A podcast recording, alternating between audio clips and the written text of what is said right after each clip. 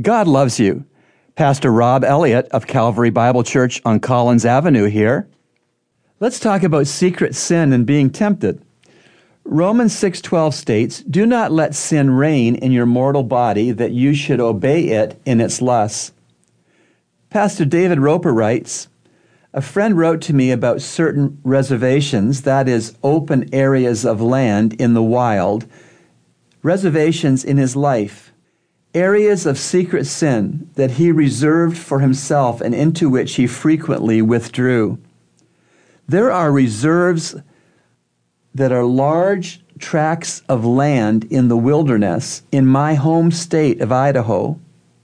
It may sound exciting to wander around these untamed regions by oneself, but it's dangerous. We can set up perimeters that keep us from wandering into the wild and its danger. Number one, remember that we are dead to sin's power. We do not have to give in to it. Two, resist temptation when it first attracts us. Three, find a person who will commit to hold us accountable each week by asking, Have you gone where you should not go? If we long for holiness and ask God for help, he will give us the victory.